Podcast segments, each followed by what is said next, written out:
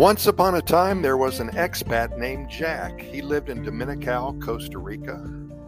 Jack only had one leg, but he was determined to learn how to surf. He had heard that Dominical was a great spot for surfing, and he was excited to try it out. Jack went to the beach and rented a surfboard. He struggled to balance on the board at first, but he was determined to keep trying. He paddled out into the water and waited for a good wave.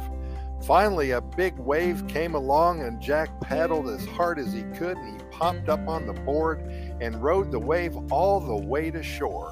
It was an exhilarating feeling, and Jack was hooked from that moment. Over the next few weeks, Jack spent every day at the beach practicing his surfing skills, and he had a few wipeouts, but he didn't let that discourage him. He was determined to become a great surfer, even with one leg. One day, Jack was out in the water when he saw a beautiful woman surfing nearby. He paddled over to her and introduced himself, and they hit it off right away, and Jack was thrilled to have made a new friend.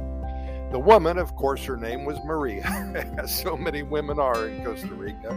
She was a great surfer, and she offered to teach Jack some new tricks. They spent the afternoon surfing together, and Jack was amazed at how good Maria was in her surfing skills. He tried his best to keep up with her, but he still had a lot to learn. As the sun began to set, Jack and Maria sat on the beach watching the waves, and Jack turned to Maria and said, You know, I never thought I'd be able to surf with just one leg, but I guess anything is possible if you set your mind to it. Maria smiled and said, That's right, Jack. Anything is possible, even surfing with just one leg.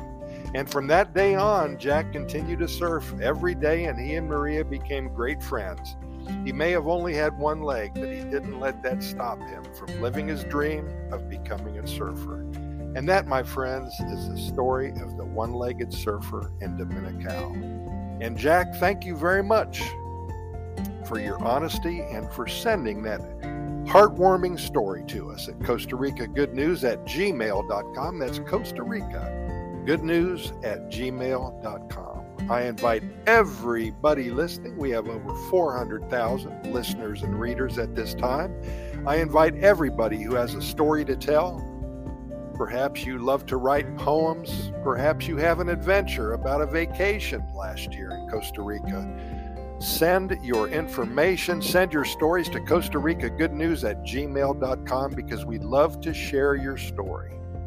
Keep in mind that we have recorded way over 3,100 episodes at Costa Rica Pura Vida Lifestyle podcast series. We would like to invite you to listen to them all.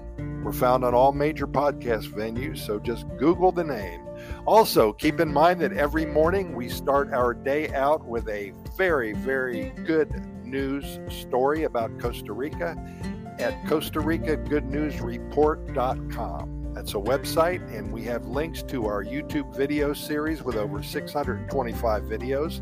We have links to our over 400 short stories about Costa Rica and the Pura Vida lifestyle, as well as links to our 3,000 plus episodes of our podcast series.